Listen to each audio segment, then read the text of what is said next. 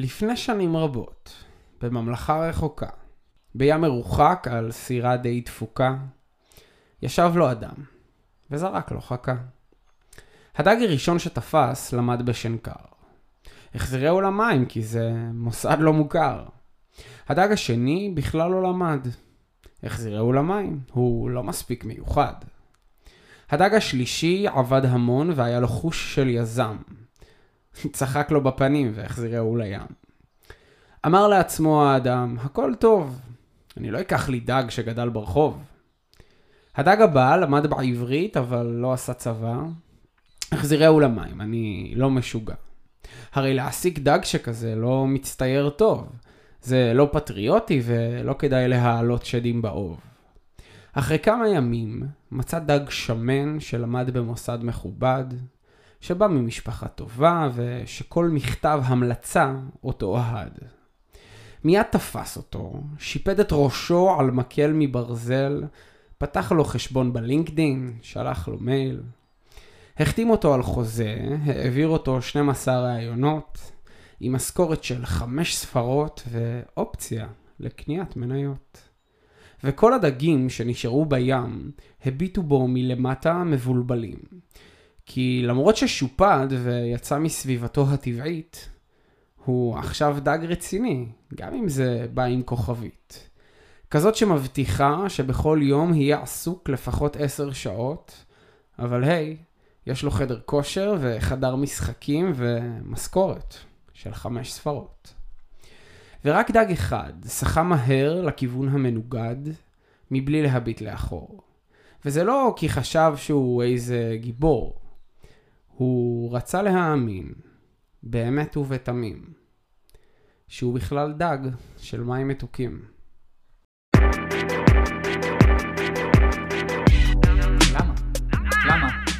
טבולה ראסה, למה? האמת שמאחורי למה? הטאבו, למה? בהנחיית למה? למה? אורי מויאל.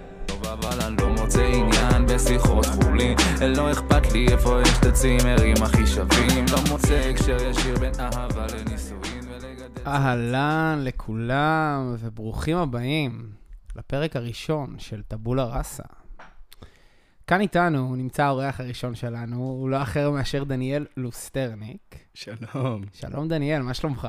וואלה, האמת, זה קצת מרגש לשבת מול מיקרופון. האמת, אני, אני ממש מתרגש. זה אותו הסלון, אותו הבית, שאנחנו תמיד יושבים בו, רק שיש מול הפנים שלי מיקרופון, ואתה גם מחוייך מאחורי מיקרופון. בהחלט חוויה ראשונית. כן, כן, כן.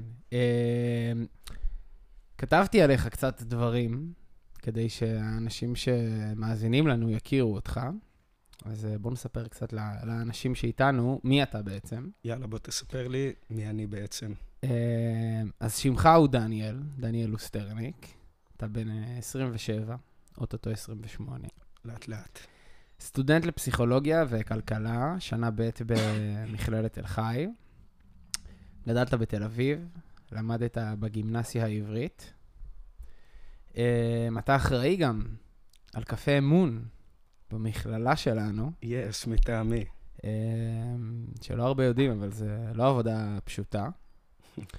אה, אתה עוסק ביוגה, בודהיזם, Strong Fist, כמעט Strong First. Strong First, סליחה, קראטה קיוקי שינקאי, קיוקו שינקאי. קיוקו שינקאי, ואחד האנשים הכי נחמדים שאני מכיר. יס, תודה. אז, אה, אז זה דניאל שלנו. אני רק, אני רק uh, אחדד, כי אני לא עוסק בבודהיזם, בסוף כאילו, הדברים מדברים על אותו דבר, אבל ה- הייתה לי הרגשה ש- שתתייחס לזה שכתבתי את זה. הדיסציפלינה שאני מתרגל זה הדיסציפלינה של יוגה במסלול קצת יותר מצומצם שנקרא בריגו יוגה. אה, אבל בודהיסטים ידברו את אותם המסרים כנראה ב- בסוף היום. אתה אומר שבעצם ה- ה- התחקיר שלי שיקר לי. או שהתחקיר שלי לא דייק. אה, נראה לי שהתחקיר שלך לא דייק. הוא לא דייק. בסדר, בסדר גמור. אה, אז הנה אנחנו כאן. אנחנו הבטחנו לכם את האמת שמאחורי הטאבו, והאמת שזה מצחיק, כי כי שמעתי פודקאסט לפני איזה כמה ימים שמסביר איך עושים פודקאסט. ו... וסיפרו שם איך לעשות uh, כותרות וכל מיני uh, דברים כאלה, ולמשוך אנשים. מטה פודקאסט. מטה פודקאסט. כמו הפוקימון? קאסט. מטא פודקאסט. כמו הפוקימון. יש את הפוקימון Metapod, הוא המתפתח של אה, Caterpie, והמתפתח שלו זה Butterfree. אוקיי, זה הכל. זה הכל. אוקיי. מטה פוד, קאסט. נחזור לפודקאסט ששמעתי. אז אמרו שם, זה היה איזה עורך בחדשות אה, ערוץ 10, והוא אמר שהוא לא הרשה לאורחים שלו, האורחים בעין, לכתוב כותרות שמשקרות. זאת אומרת, אפשר שיהיה שם חלק מהאמת, אפשר שזה יתייחס לחלק מהכתבה, אבל הוא לא נתן לאנשים לעשות כתבות שקריות לגמרי. ואז חשבתי על זה שבביט פתיחה, אז uh, הקריינות של uh, יותם קצור, היא אומרת, האמת שמאחורי הטאבו. נשמע קצת מחייב. אז אנחנו צריכים לספק פה לאנשים את האמת, דניאל. אנחנו נעשה כל שביכולתנו על מנת לספק באמת את האמת הזו, ונשתדל להיות עד כמה אותנטיים שאפשר, למרות שאותנטיות כבר הפכה לאיזושהי מטרה, וגם היא כבר עוברת אה, איזושהי מניפולציה, אבל לא חשוב. מה, אה, מה זאת אומרת? ש... ש... אמת עוברת מניפולציה. לא, האותנטיות היא עוברת אוקיי. מניפולציה. אנשים שואפים להיות אותנטיים, וברגע שיש מאמץ, הרבה פעמים האותנטיות היא כבר לא כזו אותנטית, כי אנשים, השאיפה שלהם זה להיות אותנטיים. זאת אומרת שאנשים faking אותנ- אותנטיות. הם לא faking, אני לא רוצה לקרוא לזה faking, אבל הם משתדלים להיות אותנטיים, שזה דבר שהוא מקסים, אבל... ובהשתדלות יש הרבה מאוד דברים יפים, החיים הם מלאים בהשתדלות, אם חיים אותם טוב בעיניי, אבל בהשתדלות, כאילו ההשתדלות צריכה להיות לעשות את הדברים בדרך שבה אנחנו רוצים לעשות אותם, אה, ובאופן שבו אנחנו עושים אותם, אבל ההשתדלות להיות אותנטי זה גורם לנו למעין אה, חרדת ביצוע כזאת על האותנטיות שלנו בעצם, כי הרי מה זה דבר אותנטי? זה דבר שבא באופן טבעי. אה, שאלה מעניינת, מה שאתה אומר, שהיא למען האמת מובילה אותי לנושא של הפודקאסט שלנו. אה, אתה יודע מהו? לא, האמת מאחורי הטאבו. אתה לא יודע על מה אנחנו עומדים לדבר, מבחינתך כל החוויה הזאת היא סוריאליסטית. אתה נמצא כרגע אני אתן, אני אתן הפתעה. אנקדוטה. גמורה, אין לך שמץ של מושג מהו הטאבו שאותו אנחנו עומדים לנפץ היום. אז כפי שהמאזינים שלנו יודעים, הם עוד לא יודעים, זה הפרק הראשון. אבל כפי שהם יודעים, כי את זה, זה כבר נאמר פשוט. הפודקאסט, השם שלו, הוא איזשהו משחק מילים על הטאבו. אוקיי, אוקיי. ואחד מ... אורי ואני כאלה חברים, גם מחוץ לחיים. דיברנו על הפודקאסט הזה עוד לפני שהוא היה כזה, לפני שהקלטנו את הפרק הראשון וההיסטורי הזה. אנחנו עכשיו מקליטים אותו, דניאל, אני לא יודע אם... מקליטים, מקליטים, מקליטים, מקליטים. לא anyway, אני מדבר עליו כבר בדיעבד, ואני מספיד אותו, וזה לא נכון, אנחנו עושים את זה עכשיו במלוא ההשתדלות. אבל אחד משמות הפודקאסט האופציונליים, אם אני לא טועה ותתקן אותי, היה משחק מילים עם טאבו, אבל על טאבולה ראסה. יעני דף חלק. מה זה? זה השם של הפודקאסט. מה, מה השם? השם הוא טבולה ראסה. אה, טבולה ראסה. זה השם. האמת שמאחורי הטאבו. טבולה ראסה. אני הגעתי כשם הטאבו. כן, אני. האמת שאני הגעתי כדף חלק לפודקאסט, אני לא עשיתי חושבים עם עצמי, גם אני אחרי כמה ימים מאוד מאוד ארוכים, ופשוט הגעתי לפודקאסט לשבת ולדבר איתכם, המאזינים הנאמנים שלנו, בטח בפרק 50, תחזרו לפרק הזה, כדי להבין איך הכל התחיל. וכשתחזרו אתם תשמעו אותי מדבר על הפודקאסט. אוקיי, אוקיי, אוקיי. יש לי אבל שאלה אחרת אליך. כן. אנחנו הקשבנו לפואטרי שעשיתי בהתחלה. אתה הקשבת לו?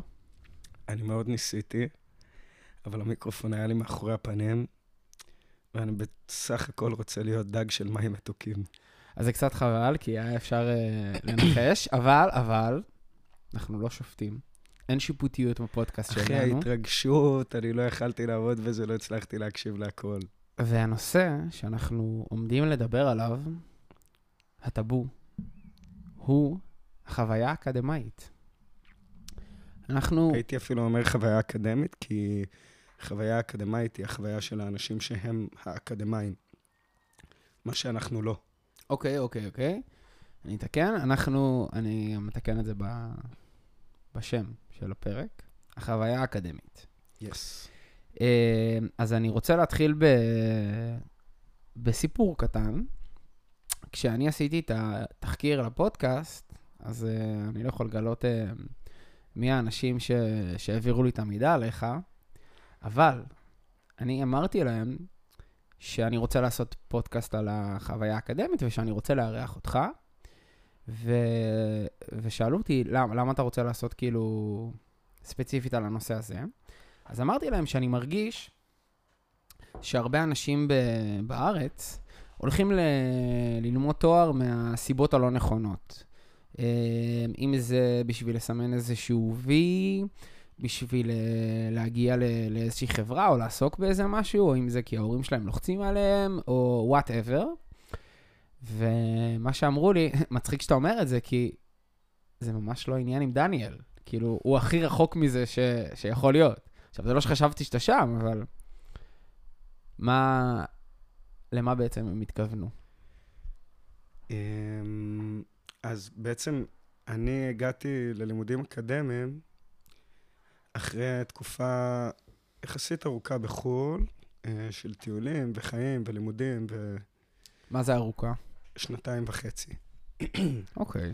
שנתיים וחצי עם שתי הפסקות בארץ של משהו כמו שלושה שבועות. ארוכה לכל, לכל הדעות, אני חושב. ארוכה לכל הדעות, יס. אמ, וחזרתי לארץ במטרה לנסוע ולעבוד בחו"ל. היה לי כבר רעיון עבודה באל על. ה-15 במרץ 2020, 2020, זה תאריך שהוא חקוק בזיכרון שלי, כי הרי יש את המשפט המפורסם, איפה היית כשמגדלי התאומים נפלו, ועוד כל מיני אזכורים של הקונספט הזה שאנחנו זוכרים באופן מאוד מאוד מדויק, אירועים משמעותיים בהיסטוריה שלנו. חשבתי לרגע שאתה מדבר על השיר של ג'ימבו ג'יי. תזכרי זה- איפה היית. זה, זה בין היתר, כאילו, השיר של ג'ימבו ג'יי מדבר על הדבר הזה. אוקיי. אה, וב-15 במרץ 2020 זה היה היום הראשון של הסגר הראשון, מיד אחרי פורים באותה שנה שכולם הדביקו אחד את השנייה בקורונה, אוי. והארץ הייתה טוב ובוהו, כן. הייתה פה פאניקה אמיתית, ואני, כל מה שרציתי זה להגיע למשרדים שבהם עוברים את הראיון של אל על, לעבור את הראיון של אל על, איפה רצית ללכת? כאילו, לנסוע? לעבוד בטוקיו בתור דייל קרקע, לחיות בטוקיו תקופה של שנתיים, אה, אחרי טיולים וחוסר, אה, בוא נקרא לזה עוגן, בעיקר גיאוגרפי. אה, בתקופה כל כך ארוכה, אז רציתי כן להגיע למקום, עוד לא רציתי לחזור לארץ, אבל כן רציתי ליצור לעצמי שגרה, חיים, תעסוקה, וכל ה- מה שיוצא מזה במקום אחר בעולם. אוקיי, אז בעצם אתה היית עכשיו אמור להתחיל, אה, אחרי טיול ארוך, להתחיל לעשות את הראיונות בשאיפה להגיע לטוקיו. מגיעה הקורונה, ומה קורה? אה, מגיעה הקורונה, אז אנחנו יכולים לחזור צעד אחד אחורה. אה, חצי שנה לפני זה, לקראת החזרה השנייה של לארץ לביקור במהלך הטיול, היינו כל החברים בבית ביוון, וישבנו לראות שקיעה על חומה של הבית, מאוד מאוד יפה.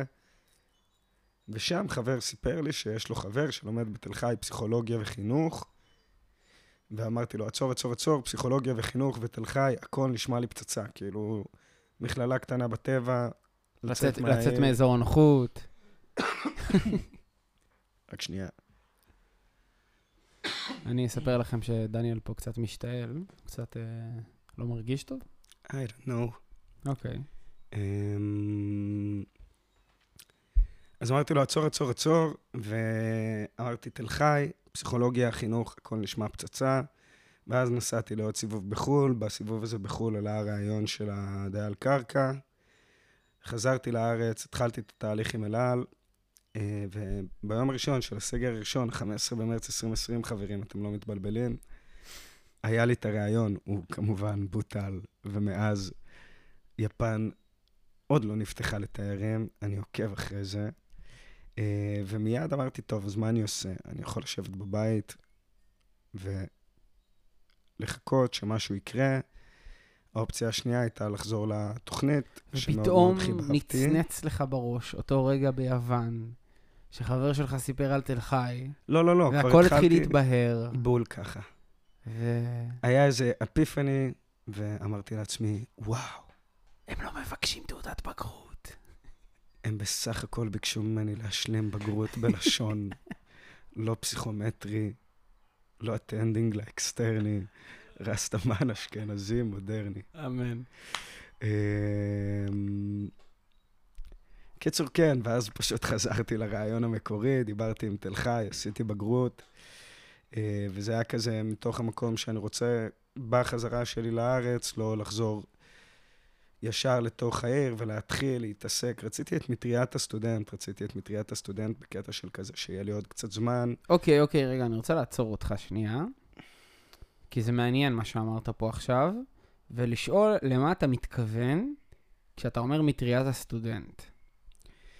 כי אז- זה מוביל אותנו למשהו שאני חושב שיכול להיות מעניין. סגור. אז מטריית הסטודנט, זה בעצם הסיפור הזה שכאשר אנחנו סטודנטים, אז כששואלים אותנו, למשל, מה אתה עושה?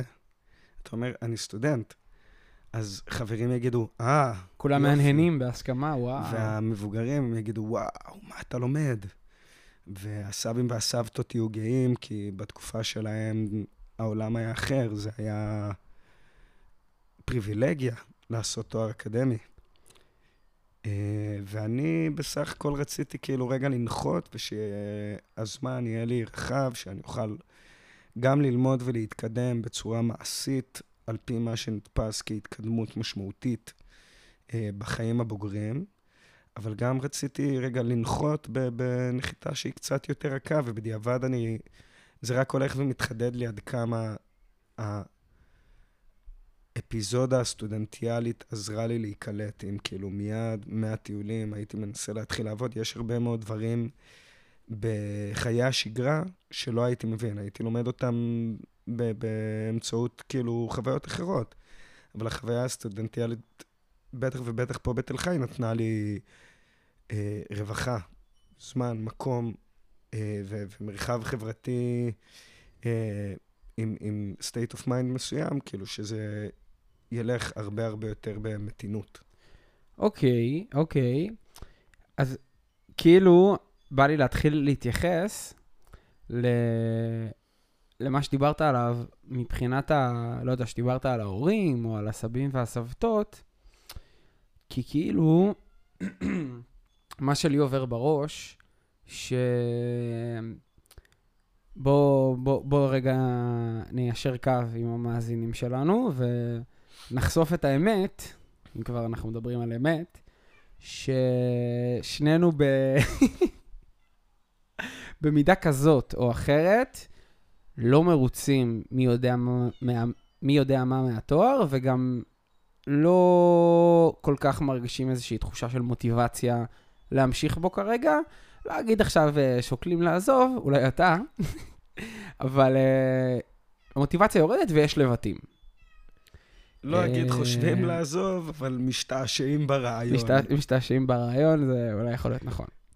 וכאילו, מרגיש לי שאחד הדברים שמחזיקים אותי בתואר, שאני לא אגיד שאני קצת נגעל מזה, אבל אני קצת נגעל מזה, זה שכאילו, ההורים והחברה מאוד כזה, באמת, דיברת על מטריית הסטודנט, אז כאילו, כל עוד אני סטודנט, אז אני, אז זה בסדר, אני כאילו עושה משהו עם החיים שלי, זה legit, כאילו...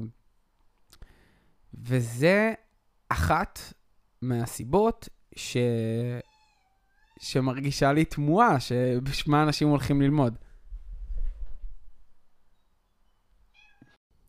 טוב, אז אנחנו נאלצנו לעשות אה, עצירה מתודית עקב אה, חתול רעב שלא הפסיק ליילל אה, מחוץ לדלת, אבל חזרנו, אנחנו פה. ובדיוק התחלנו לדבר על זה שמהחוויה שלי, של איך שאני מרגיש, אני מרגיש שהמון אנשים מגיעים ללימודים מהסיבות הלא נכונות. ומה מה אתה חושב על זה? האם אתה מסכים? האם אתה מתנגד? האם יש לך הערות באלף או בעין? אמ, אז אני לא מסכים ואני לא מתנגד, אני חושב שזה דבר סופר טבעי, ואנחנו חיים בחברה היום, והיא מעודדת ללכת לאקדמיה, וזה נהיה כבר מוצר בסיס, כמו שבישראל עושים גן ובית ספר יסודי ובית ספר תיכון וצבא. הולכים גם לתואר ראשון, זה כבר ממש לא פריבילגיה ולא אה, איזה מוסד לאנשים שידם משגת. אין פה... אתה חושב שזה משהו שהוא הכרחי? אני חושב שלרוב האנשים זה הכרחי. אני חושב שלרוב האנשים זה הכרחי.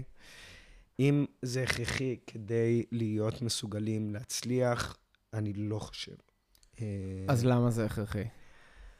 קודם כל, ממש לפני כמה ימים הייתה לי שיחה עם חברים על זה שגיל ההתבגרות התארך.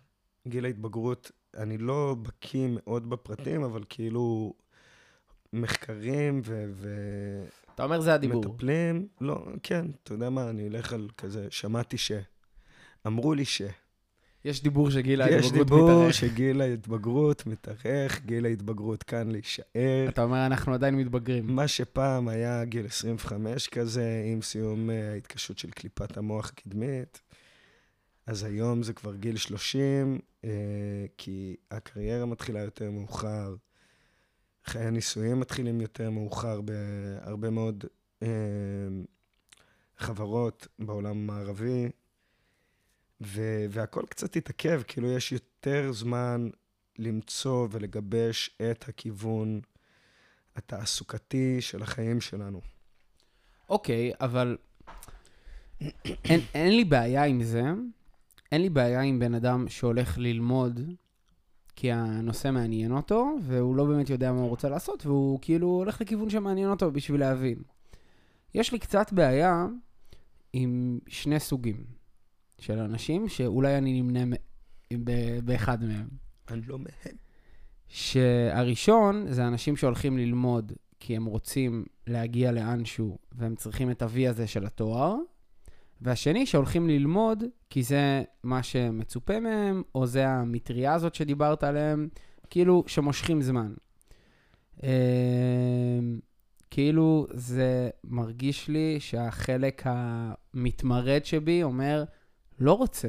למה אני צריך ללכת לאיזשהו מקום שלא בהכרח יעשה לי טוב, רק בגלל שאני צריך ללכת לשם, רק בגלל שמצפים ממני ללכת לשם. זה מרגיש לי קצת fucked up. הסיפור השני זה הסיפור שלך. הוא מתהווה, הוא מתהווה. אני התחלתי ללמוד כי זה עניין אותי, ופתאום עכשיו אני בספקות לגבי אם זה מעניין אותי, ואני שואל את עצמי למה אני ממשיך. אז סבבה, אז אנחנו לא מטילים ספק בלימודים האקדמיים, כי עקרונית שנינו באנו ללמוד כדי ללמוד. ועל זה אני מזדהה איתך, הסיפור פה זה, once נכנסת לחוויה, הבנת בעצם במה מדובר, אז אתה אומר, בואנה, מכרו לי שקר, אני באתי ללמוד פסיכולוגיה, אבל כאילו, לא תופס אותי. השיטה, הכלי, התוכן, זה לא באמת מה שאני חושב שהוא הכי רלוונטי או הכרחי או משמעותי כדי ללמוד, ואז פה נכנס הספק בעצם. אוקיי, אז כאילו, מפה אז אני בעצם שואל את עצמי, למה אני נשאר פה אם החוויה שאני מקבל היא מצד אחד לא מספיק מעניינת אותי, החומר לא מעניין אותי, והצורה שבה מלמדים אותי היא משעממת לרמה שאני מגיע למצב שאני כאילו מתרכז כבר בציונים ולסיים את המבחנים ולהגיש את העבודות, וכאילו לעשות את המינימום הנדרש נקרא לזה. אז הסיפור, הסיפור של לרצות לקבל את הציונים, זה סיפור שבסוף, אני חושב שזה דבר די טבעי שקורה לנו בכל uh, מחויבות שהיא לא בהכרח מחויבות uh, פריבילגית, מחויבות שהיא, שהיא הבחירה שלנו. ואז אנחנו הרבה פעמים דווקא כן נשאב למקום הזה שבו אנחנו עושים את מה שנדרש ממנו כדי לסיים איתה. על אחת כמה וכמה אחרי שהבנו שאנחנו לא בדיוק לומדים את מה שחשבנו שאולי אנחנו רוצים ללמוד. אין עם זה בעיה, כאילו, זה דבר טבעי שקורה, שאנחנו קוראים ספר מתוך בחירה. סליחה.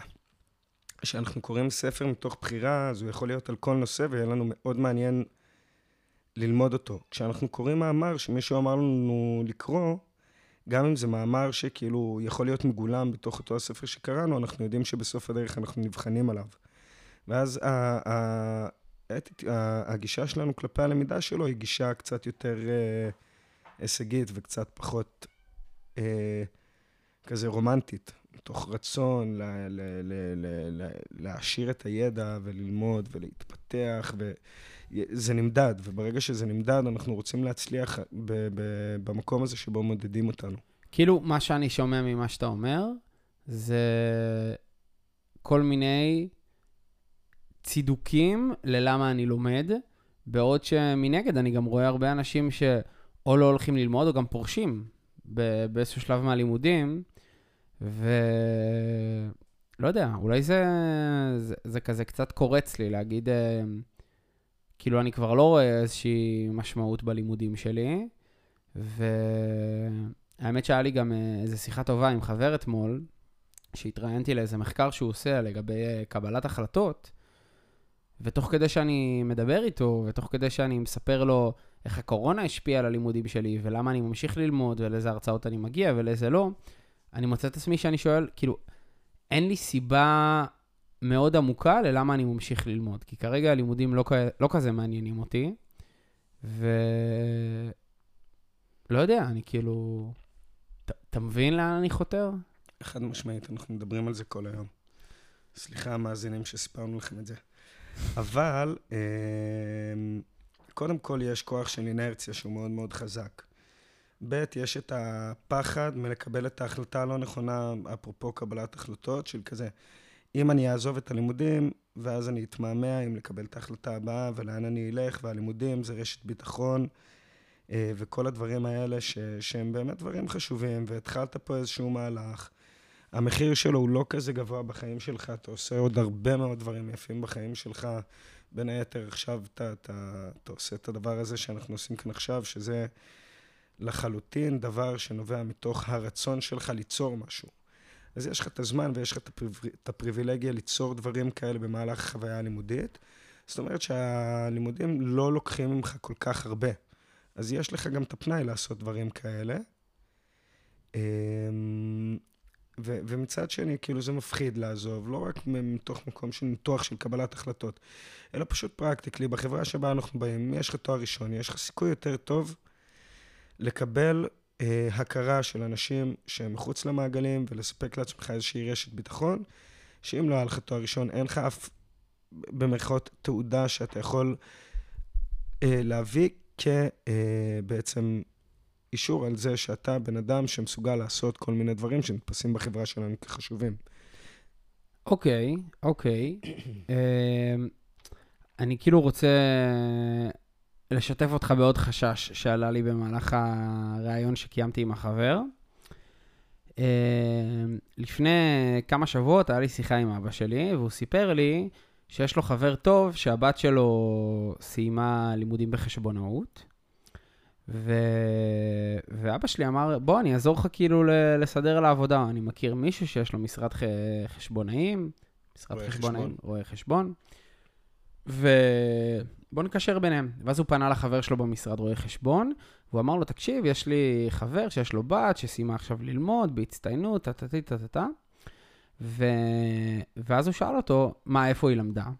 ואז הוא אמר לו, היא למדה בפרס, אני חושב שהוא אמר.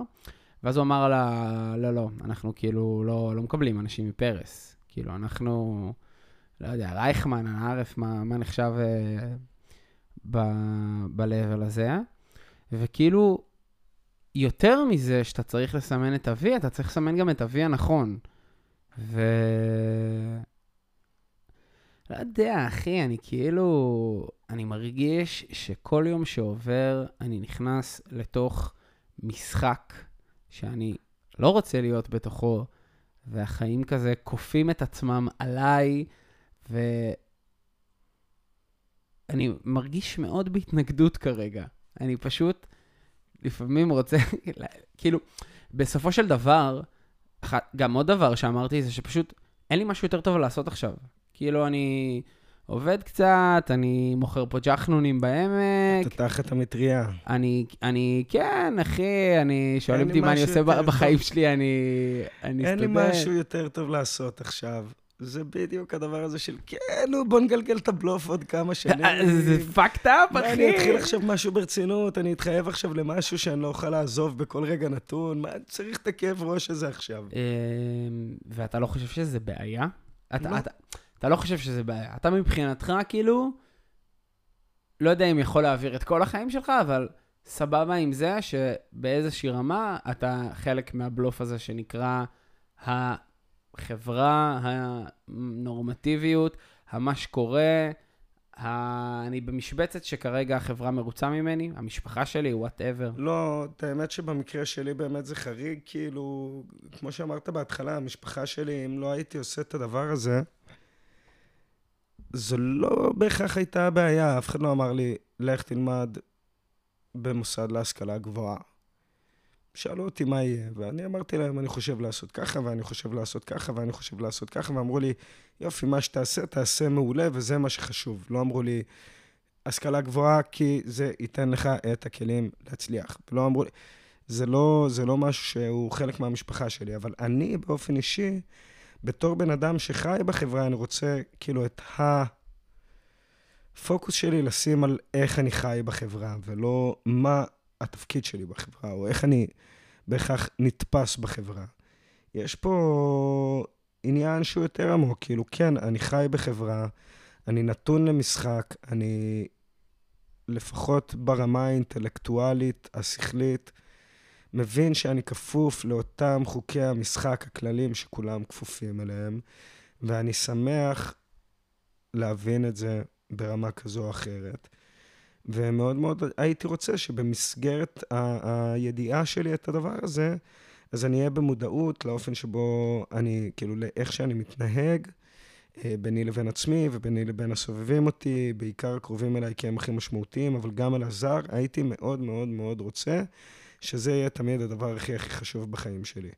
ולהתגלגל מתוך המקום הזה שכשאני עושה משהו, אני אשתדל לעשות אותו טוב, אני אשתדל לזהות מה השלב הבא שהוא אולי הכי מתאים לי, אבל כן, אם לא הייתי רוצה לחיות פה, הייתי מעתיק את עצמי לאיזשהו מקום שמנסים לבנות בו קהילה קטנה, חמודה, חקלאית, קרובה לקרקע, אה, עם אה, התפתחות רוחנית, וכל הדברים האלה זה דברים שהם מאוד מאוד חמודים, ויש אנשים שזה מתאים להם. ואתה חושב שזה משהו שהוא... שהיית יכול לעשות אותו גם פרקטית, מעבר לפנטזיה? כאילו, יש לך את המשאבים לעשות את זה, יש לך את הביטחון לעשות את זה, יש לך... כאילו, או שאתה אומר לעצמך, וואלה, אני צריך כאילו באיזושהי רמת החיבור שלי למשפחה שלי, למקום שאני נמצא בו, את התמיכה הכלכלית, את האישור של החברה ושל המשפחה, וזה גם חלק מה... כאילו, מהשיקול, שברגע ש... כאילו, לצורך העניין, סתם נגיד, אתה פורש עכשיו מהלימודים, אתה הולך לגור בהודו, באפריקה, בדרום אמריקה, באיזה קהילה כזאת שחיה כמו שאתה מתאר. אני באופן אישי לא רוצה לעשות את זה, אני לא חושב שזה מתאים לי, ואני, כאילו, זה לא, זה לא קשור לחיים שלי. אני פה עם המשפחה שלי, אה, ובמדינת ישראל, או איפשהו, אה, מתעסק במסגרת המסגרת החברתית שאנחנו חיים בה, אה, בדברים שיש לי רגישות גדולה יותר כלפיהם, כדי להביא איזשהו... אה, אה, כדי להביא את עצמי בעולם הזה, מתוך המקום הזה שאולי אה, קיבלתי כלים אה, מאנשי החינוך שליוו אותי לאורך הדרך, וההורים שלי והמורים שלי, אה, ו- ולחיות עם זה בחברה. כאילו, אני מאמין שאני צריך לחיות בחברה ואני צריך לעבוד אה, ולהתפרנס ולקחת אחריות על המשפחה שלי, על החיים שלי ולעשות כל הדברים האלה.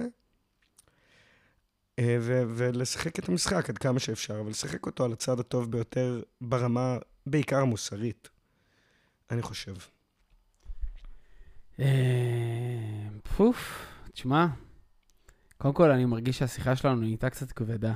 נכון, נכון? הפכה להיות נכון. קצת רצינית. כי יש פה אוזניות על האוזניים ומיקרופונים מול הפה, ואז הכל נהיה כזה. בוא'נה, אנשים אולי יקשיבו לי. אני נותן נאום, כאילו, אני צריך, כן. אני צריך לצאת טוב. אני שתי. ידיים על אה, הדסק אה, אה, מלפניי. ההורים שלי עלולים לשמוע את הדבר אוי הזה. ואבוי, האמת שהם יהיו בסדר אם לשמוע את זה. ברור, כי אתה עוד לא התחלת לדבר בתכלס. אתה בינתיים... אה, לא, לא, אני מדבר בתכלס. לא, אתה נותן פה סיסמאות, דניאל. אני מדבר בתכלס. בתכלס אתה נותן פה סיסמאות. בתכלס, ככה אני מדבר איתך גם ביום-יום. בתכלס, כשאתה קם בבוקר ומגיע למכללה, בפועל, אני לא חושב שאפשר לומר שאתה נותן את המינימום הנדרש.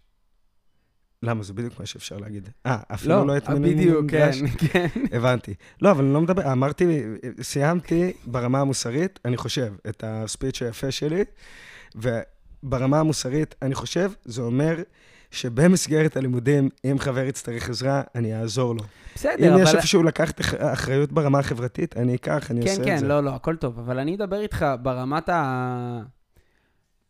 לא יודע, אתה עכשיו סטודנט, אתה נמצא בתוך המערכת הזאת. אני מוגדר כסטודנט, אני משלם כסף למכללה. אתה משלם כסף למכללה, ולא סתם, אתה ניגש למבחנים. רוב השאר אתה מקרים, ניגש בהחלט. למבחנים, אתה עושה, עובר אותם. אתה עושה את העבודות, אה, אפשר לדבר על זה. אתה, אתה לא מרגיש שיש לך איזושהי רמה של ביקורת על הדרך שבה הדברים מתנהלים? יש לי עם בביקורת, ארגזים של ביקורת. או, בוא נשמע אותה. אבל במקום לבקר את המוסד, אני משתדל לקחת פעולות בחיים הפרטיים שלי, ו- ולהפוך את החיים שלי מעבר לחוויה הסטודנטיאלית למשמעותיים יותר. בסדר, בסדר, תשחרר רגע מה... בוא נדבר על, המ-. על החוויה הסטודנטיאלית. אה, בוא נדבר על החוויה הסטודנטיאלית. מה, מה אתה רוצה. לומר על החוויה הסטודנטיאלית? לא, לא על החוויה הסטודנטיאלית, על החוויה האקדמית. החווה- בלימודים, האקדמית או האקדמאית? האקדמית. האקדמית, כן. אקדמאי הוא מי שעוסק באקדמיה. זה דוקטורים ומרצים וכזה, הם אקדמאים. אז אנחנו לא אקדמיים. או כן. שאפילו עוד לא. המכללה שלנו היא מכללה אקדמאית. המכללה האקדמית. המכללה האקדמית? המכ- המכללה שלנו היא מכללה אקדמית. כן, היא אקדמית. נכון. אה, אז המרצים שלנו הם אקדמאים. מה אתה חושב על המרצים שלנו, דניאל? אה, אני חושב שהם בטח חוקרים ממש ממש טובים, אוקיי. אבל שלשום, היום יום שלישי, שלשום הייתי בהאקתון. בסדר, הפודקאסט הזה כנראה יצא ב- ביום ראשון, אז אתה יכול להגיד לפני שבוע. לא חשוב. ביום ראשון האחרון שהיה לפני שהקלטנו את הפודקאסט, הייתי בהאקתון במסגרת תוכנית יזמות שאני לוקח במכללה, עוד אחד מהצעדים האלה שאני עושה, כדי אולי לנסות ולהפוך את החוויה המשמימה הזאת למעניינת. ואם לא למעניינת, אז לפחות למש... למשמעותית, מבחינת חוויית ואם לא הלמידה. למשמעותית, אז לפחות לכל הפחות. ל... אה, שהבלוף יתגלגל ב... ש- בצורה ש- חלקה. שירד חלק בגרון. שירד חלק בגרון. אוקיי. הבלוף יורד חלק בגרון. אוקיי. אה, הייתי בהאקתון, וקודם כל זו הייתה חוויה ממש ממש נהדרת של למידה. אה, אבל אני, בגלל שהיה שם את הקטע הקצר באמצע, אני שכחתי, איבדתי את הקו מחשבה שלי. אז אני לא זוכר, אה, לא, אני עדיין לא זוכר. כאילו, רציתי להגיד שאני כן מנסה לקחת... אה, אה, נזכרתי, יס. אוקיי, כי כבר באתי לקחת את זה לכיוון אחר. סליחה, אז מה אז שקרה... לקחת? לא, לא, לא, לא לא, לא. לקחת. מה שקרה זה ש... כאילו בהאקתון חושבים על איזשהו רעיון, ואז uh, צריך להציג אותו, לתת פיץ' בעצם, של הרעיון שאותו הצגת, כדי לפתור איזושהי בעיה. וחצי שעה לפני שניתנו הפיצ'ים, כאילו לפני שנסגרו הרעיונות, הועלו המצגות והתיישבנו, התכנסנו בחדר כדי לשמוע מה כל קבוצה מציעה, הייתה לנו שיחה של אה, באמת שמונה דקות, שמונה דקות בלוז היו לנו, עם איזה בחור אה, שהוא יזם ומלמד אנשים איך לתת פיץ' ואיך להעביר מסר ואיך אה, לגרום למשקיעים לחשוב שהרעיון שלך, ההצעה שלך, המיזם שלך, רק נסביר, טוב. רק נסביר בקצרה שהאקתון זה מין פגישה כזאת של כל מיני אה, אנשים שרוצים לעשות איזושהי מצגות כדי לספק איזושהי מטרה. הם נפגשים לזמן, פרק זמן מוגבל, ובסופו של דבר הם צריכים להגיע, להציג מצגת. האקתון זה לא משהו שאנשים נפגשים כי הם רוצים לעשות מצגת. אוקיי. האקתון בדרך כלל יש איזשהו רעיון או איזושהי בעיה או איזשהו נושא לחקור, אה, ועושים, לוקחים יום מרוכז או יומיים או זמן מאוד מאוד קצר ומוגבל, ומביאים אנשים שהם לא בהכרח מעולם התוכן, מציגים בפניהם את הבעיה, מצוותים אותם לקבוצות ונותנים להם להעלות פתרונות, אבל כאילו ממש להציג תוכנית אה, טובה של איך הם חושבים שאפשר לפתור את הבעיה, עם איזה רעיונות ואיזה ערך מוסף זה יביא. אוקיי. אמ, והיה לנו שמונה דקות, שיחה על איך להעביר את הפיץ', וכל השיחה חשבתי לעצמי, אם רק היית אומר את מה שאתה אומר כרגע למרצים שלי, אני הייתי סטודנט יותר מאושר. עכשיו, זה היה שמונה דקות, זה היה על רגל אחת. מה? מה הוא אמר? אני מת לשמוע. הוא אמר שבמצגות עדיף להוריד מלל ועדיף לדבר יותר ולתת אה, או נקודות מרכזיות מתוך הרעיון שהוא מדבר עליהם. אה,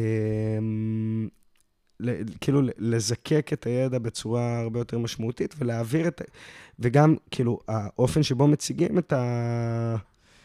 את הדברים, האופן שבו מדברים לצורך העניין בשיעור, אז יש, למדנו את זה בצופים, למדנו את זה בצבא, קטימבה, כל תנועה, ידיים, מבט, כל העקרונות האלה, שברגע שאתה משתמש בהם כשאתה עומד מול אנשים, אתה הופך ממשמים למעניין. עכשיו, המרצים באקדמיה הם אקדמאים נהדרים, הם חוקרים, פעילים, טובים, משרתים את המדע באופן כנראה יוצא דופן, בגלל זה הם מרצים ושאר האנשים לא.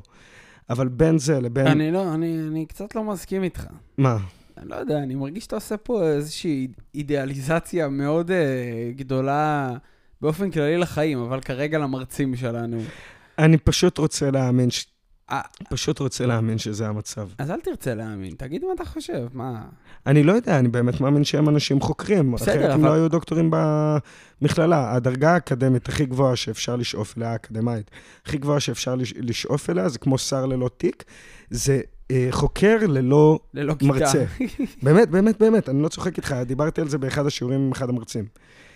הדרגה הכי גבוהה זה חוקר שאינו מרצה. וכל המרצים שלנו כנראה שואפים להיות הדבר הזה. אוקיי, יש מורים טובים אוקיי.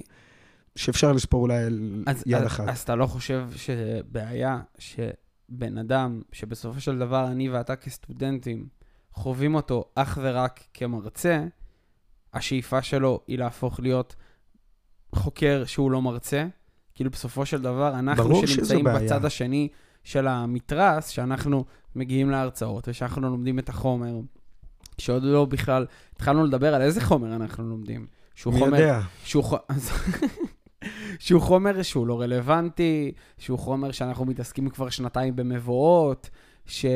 שהוא לא רלוונטי לחיים שלנו, ואתה יודע, לפעמים יש איזו מרצה אחת שנותנת... צדיקה בסדום. צדיקה בסדום, שנותנת איזשהו פלפול ואיזה משהו שטיפה יותר רלוונטי, אבל בסופו של דבר, מה שאתה לומד במשך שנתיים עד כה, שאני נמצא ב... ב... באקדמיה, אני לומד רק מבואות ודברים שהם בני במינימום 50 שנה ובמקסימום 150 שנה. תשאלתי, תשאלתי רגע מה אני לומד. מה אתה לומד, דניאל? אני לא לומד כלום. אתה רוצה לדעת ב, כאילו באיזה חוג אני סטודנט? לא, אני רוצה, אני, אני מרגיש כרגע שאני לא מצליח לבטא את התסכול שלי.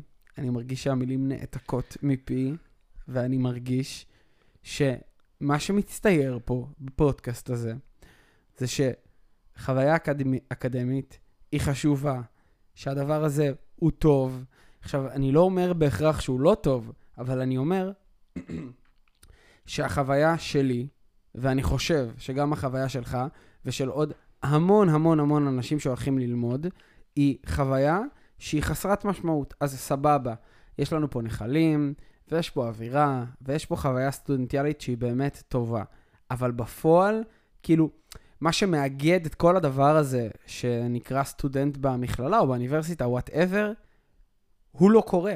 עכשיו, זה מגניב שיש את הכל מסביב, ושהכול מסתובב, ושכל המרצים יש להם אה, אידיאלים, ואפשר להבין את כולם.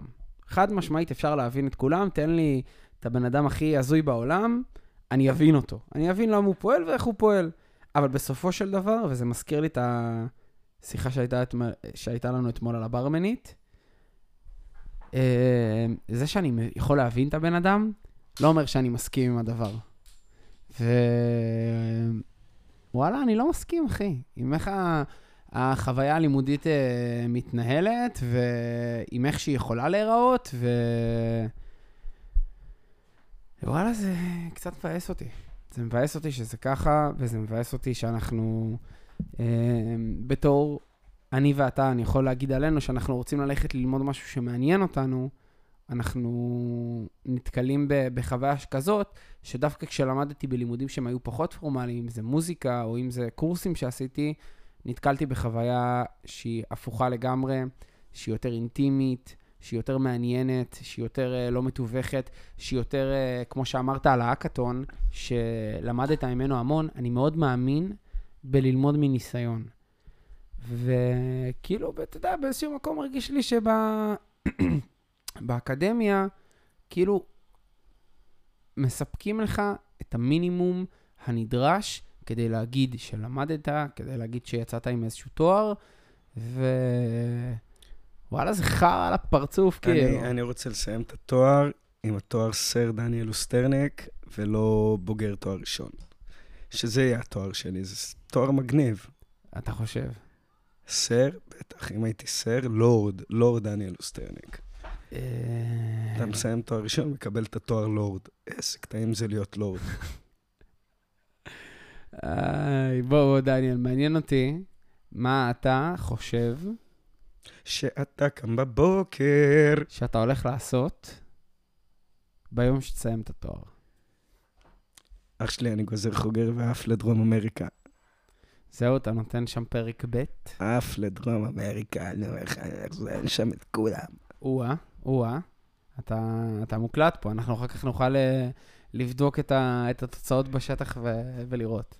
כן, שמעת גם את הקול שעשיתי שאמרתי את זה, אני באמת הולך... אני עומד מאחורי המילים שלי, אני הולך, את כולם. תמלא יין. יפה. בוא נמלא לנו קצת יין. Um, עכשיו אני מוזג לדני את היין, הוא רוצה שאני אקרב את המיקרופון אל הבקבוק, אבל הוא לא יודע שזה עלה לי המון כסף, הציוד הזה. וגם היין, הוא הביא היום יין בן זונה, בגלל שאני האורח הראשון של הפודקאסט שלו, כן, גם הביא יין לפרצוף, כרמל Selected, אבל Selected רסמי, לא הכרמל Selected של, חשוב. אה, של הסופר. חשוב, לדע... חשוב לה- להכיר שה... אה, Signature אפילו, זה לא Selected, זה Signature. לא, זה משהו טוב. אה, חבל לכם על הזמן, זה המתארחים. בפודקאסט שלי מתפנקים. מתפנקים לחלוטין. אל תבטיח הבטחות, אחי, אם תעשה 50 פרקים, אתה תצא מפה בחוב. אני רוצה נו. לחזור אה, לתחקיר שעשיתי עליך, קדימה. ולהעלות משהו באוב. עלה. להעלות משהו באוב, פעם פחדתי מרוחות רפאים. וחוץ מזה, אוקיי. חוץ מזה, זה, זה גם רשום לי, אבל בתחקיר שעשיתי עליך, אה, גיליתי שבכיתה י"ב, אתה, דניאל לוסטרניק, מהמם. שמשקיע את הפחות מהמינימום הנדרש בלימודים כיום, קיבלת תעודת הצטיינות. אהה. אוקיי, אבל שבעצם לא כזה עניין אותך ללמוד. עד כה הדברים נכונים? הכל, הכל נכון, הכל ברור כשמש. רק יש פה איזושהי... כאילו, יש פה, יש פה פרט חסר, שהמבוגרים מאוד מאוד יכולים להתגאות בזה שיש לי תעודת הצטיינות. אוקיי. כי אני באמת, אני ילד טוב, והייתי לא נכנס לרוב השיעורים בכיתה י"ב, אבל הייתי בתקשורת מאוד מאוד גבוהה עם המורים שלי, ובצורה מאוד מאוד בוגרת. אם הייתי מבריז, הייתי נכנס לחדר מורים חמש דקות לפני השיעור, ואומר להם, היי, מורה, מורה יקרים, אני, דניאל אוסטרניק, לא יכול לשבת היום בשיעור. אם אני אשב בשיעור, אה, הנזק שאני אייצר יהיה גדול יותר מהתרומה שלי לשיעור, אז אני מעדיף לא להיכנס היום, אני ממש ממש מקווה שתכבדו את זה, כי יהיה לי מאוד מאוד קשה לשבת בשיעור, ולכן אני בכל מקרה לא אעשה את זה, אבל אני לא רוצה להבריז ולהיעלם, אז אני, אני מספר לכם שזה מה שאני מתכנן לעשות. אה, וכך היה, וכאילו, וזה עבד. זה עבד, וואו. כן. זו הייתה האמת. הייתי, הייתי כזה מרכז בצופים, זה מאוד מאוד עניין אותי, הלימודים לא כל כך עניינו אותי, אז פשוט כאילו, כשהיה לי משהו לעשות שם, השבט היה צמוד לבית ספר, לא הייתי יכול להתרכז בשיעור, כי באמת אהבתי את מה שעשיתי שם, והרגשתי מאוד מאוד אחראי, זה אחריות מטורפת לילד בן 17-18, אז כל מה שהיה קשור בבית ספר לא כזה עניין אותי. עכשיו, נחדד את הסיפור הזה של התעודת הצטיינות. הממוצע ציוני הגשה שלי היה מעל 90, או מעל 95, לא יודע אם זה היה הצטיינות או הצטיינות יתרה, אבל ממוצע פצצה, תכלס, אם מדברים על זה. אבל זה היה עוד לפני שהגיעו הציוני בגרויות. עכשיו, לאף מבחן לא למדתי. זה משהו שמלווה אותי מ- שאתה מתמיד איתו. מ-day one ועד היום, אני לא לומד למבחנים, לפעמים זה הולך יותר טוב ולפעמים פחות. אמ, אבל הציוני הגשה שלי כולם היו מבוססים אנושיות. המערכת יחסים שהייתה לי עם המורים אה, וההתנהלות שלי בכיתה. כשהייתי יושב בכיתה הייתי תלמיד מאוד מאוד פעיל, הייתי מכבד אותם והייתי משתתף ושואל שאלות רלוונטיות, וכאילו באמת תלמיד פצצה. וכשלא הייתי מסוגל לשבת בשיעור, פשוט לא הייתי יושב בשיעור. ולכן כאילו הדינמיקה הזאת, המערכת יחסים הזאת בעצם עם מורים הולידה ציון מאוד מאוד גבוה, כי זה באמת נראה לי מערכת יחסים שהיא לא סטנדרטית עם תלמיד. אבל ציוני בגרות שלי הורידו לי את הממוצע בגרויות באיזה 10-15 נקודות, שזה אומר כאילו פי שתיים. זה עדיין מכובד, אני הייתי אומר 80-85 כזה. משהו כזה, כן. לא, לגיטימי לגמרי. אה, עוד דבר, עוד ש... דבר אחד. שאנחנו יכולים לספר עליך, זה שהיום אני יכול להגיד עליך שאתה בן אדם שהוא, קודם כל אמרתי לך בהתחלה שאתה מאוד מאוד נחמד. אה, הייתי אומר באיזושהי מידה גם שאתה מאופק, קצת עצור. ו... כשעשיתי תחקיר עליך, גיליתי, תשמע, זה היה לי די ברור, אבל שלא תמיד היית כזה. אבל וש- באיזה היבט? אה? באיזה- באיזה היבט? היבט אה, אישי, אמוציונלי. לא, כי אני, אני כן בן אדם עם הרבה מאוד ביטחון, מאוד מאוד מוחצן במובנים מסוימים, אה, extrovert, מה שנקרא בעגה המקצועית. שזה מוחצן באנגלית, כאילו. כן, זה, זה הכל. זה, יש extro ו intro, extro כלפי חוץ, intro כלפי פנים, vert כמו כמו. הרמפה של הסקייטבורד. סתם.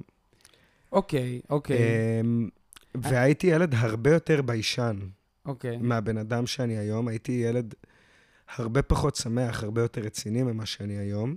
אוקיי, אני ובגלל אני זה חושב שאלתי שמה- באיזה היבט. אני חושב שמהפודקאסט הזה מצטייר שאנחנו אנשים מאוד רציניים. אתה חושב גם? אני... משמע אני קיים, אתה יודע איך עונים על אתה חושב. אתה חושב בשמה אתה קיים.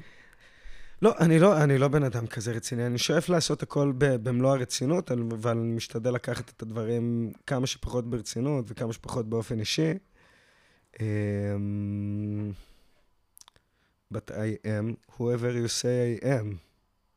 מה, מה היית אומר שמוציא אותך מה, מהמקום הנחמד והמאופק והרגוע שאתה נמצא בו? כי לי כתוב פה כמה דברים. וואי, אז אני אשמח לשמוע, כי אני באמת לא עולים לי רעיונות טובים. לא עולים לך רעיונות? אני יודע שחוסר אונים, אה, זה תחושה של כתוב, חוסר זה אונים, כתוב, זה כתוב. אה, ההורים שלי אה, יכולים להביא אותי למצבים האלה. אה, באופן כללי, אנשים שהם מאוד מאוד קרובים אליי, ברמה שאני יודע ש... בלי נדר, אבל כאילו לשארית החיים הם יהיו חלק מהחיים שלי, הם האנשים שבאמת גם יכולים להשאיר עליי כזה חותם, גם, גם בקטע רע, כאילו, שגם הם יכולים uh, לעצבן אותי, ולגרום לי להרגיש לא בנוח, uh, להוציא אותי מה, מה, מהאיזון הזה, שאולי אפילו במובנים מסוימים, במקום שבו אני חי, מאפיין אותי. אוקיי, אוקיי. אה, אני עכשיו אה, אפתח פה איזשהו נושא קטן, ואנחנו יכולים גם למחוק את זה אחר כך מה, מההקלטה, אבל מרגיש לי שבא לי לדבר קצת על נשים. דבר על נשים, בוא נדבר קצת על נשים. דבר על נשים. אז, אה, אז אתה מחפש אהבה. האמת שמאחורי הטאבו, חבר'ה. זהו האמ- האמת, עכשיו אנחנו מתחילים לדבר. עכשיו אנחנו מתחילים לדבר, קצת יצאנו מהאקדמיה, נושאים משמימים. אם שרדתם עד כה, אז כל, השעון? כל הכבוד לכם. כמה אנחנו על השעון? אנחנו לא סופרים, 45, אבל מי סופר? אבל מי סופר? אה, אני לא יודע, אבל אה, כן, תשמעו, אקדמיה זה נושא משמים, וכאילו... נושא משמים. ואל אל תלכו ללמוד. לא, לא, תלכו ללמוד. אל אם יש, תלכו.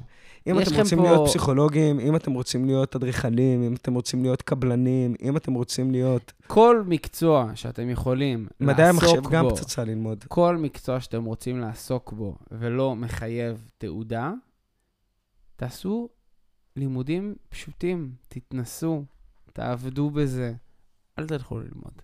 בסדר? זו העצה שלי. קואוצ'ינג בשקל עד כאן. ו- ודניאל אולי חושב אחרת, אבל זה לא משנה, כי אני יכול להוריד לו את הווליום.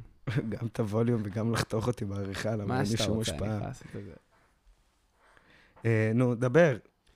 אה, אני מתלבט קצת, כי אנחנו כבר מתחילים לגרד את השעה, כן?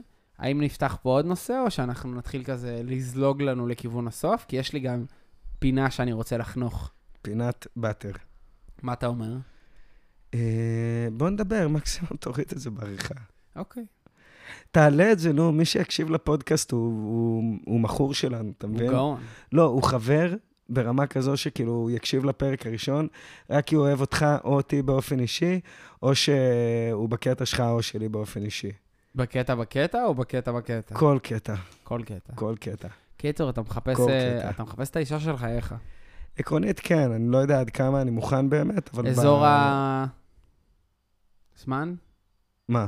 אזור ה... כמה זמן אתה מגדיר שאתה מחפש את האישה של חייך? אז אולי בעצם אנחנו נתחיל את הפודקאסט מכאן. מה אתה אומר על זה? ואז נלך לאקדמיה. לא, אני חושב שזה too deep, too fast. לא, לא, כן, כן. אה, עקרונית כן, אני חושב, ש...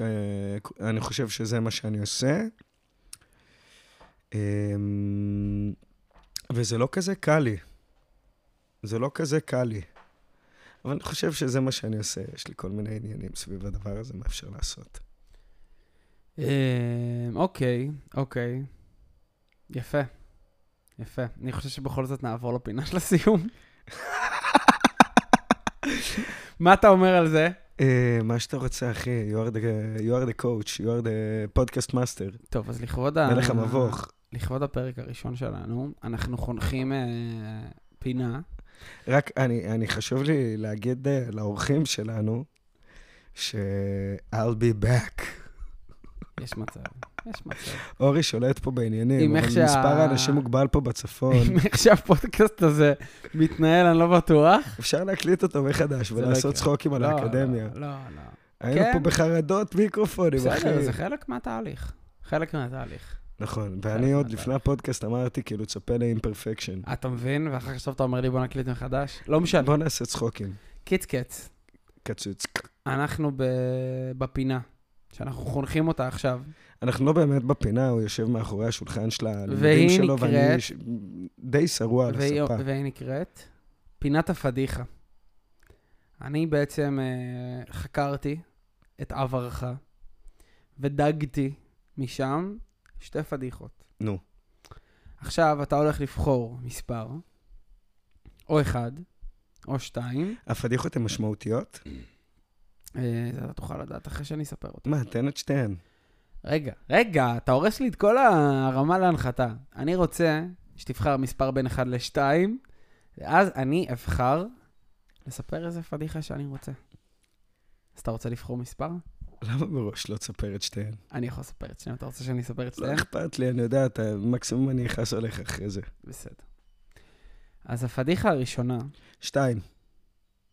אוקיי, בסדר גמור, זו הפדיחה שבחרת. הפדיחה שנבחרה היא שאתה, כשהיית באזור פלס מנס 12-13, לכאן ולכאן, מה שנקרא. בילית עם משפחתך בגרמניה.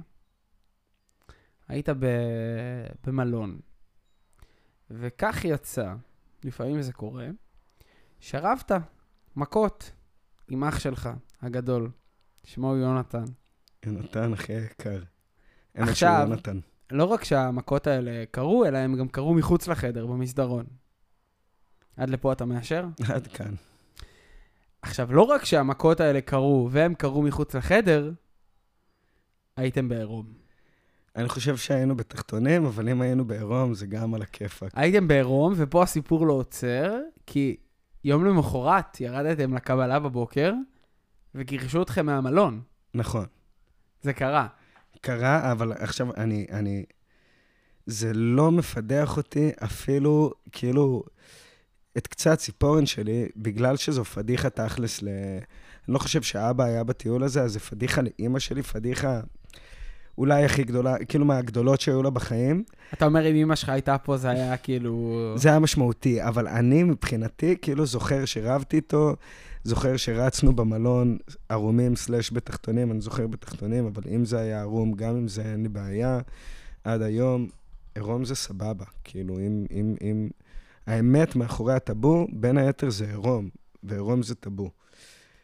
אה, אז זה לא מביך אותי, כאילו זה לא, זה לא, זה פשוט לא טבוע בזיכרונות שלי כפדיחה. אתה רוצה לתת את השנייה? אולי זאת תהיה פדיחה? לא.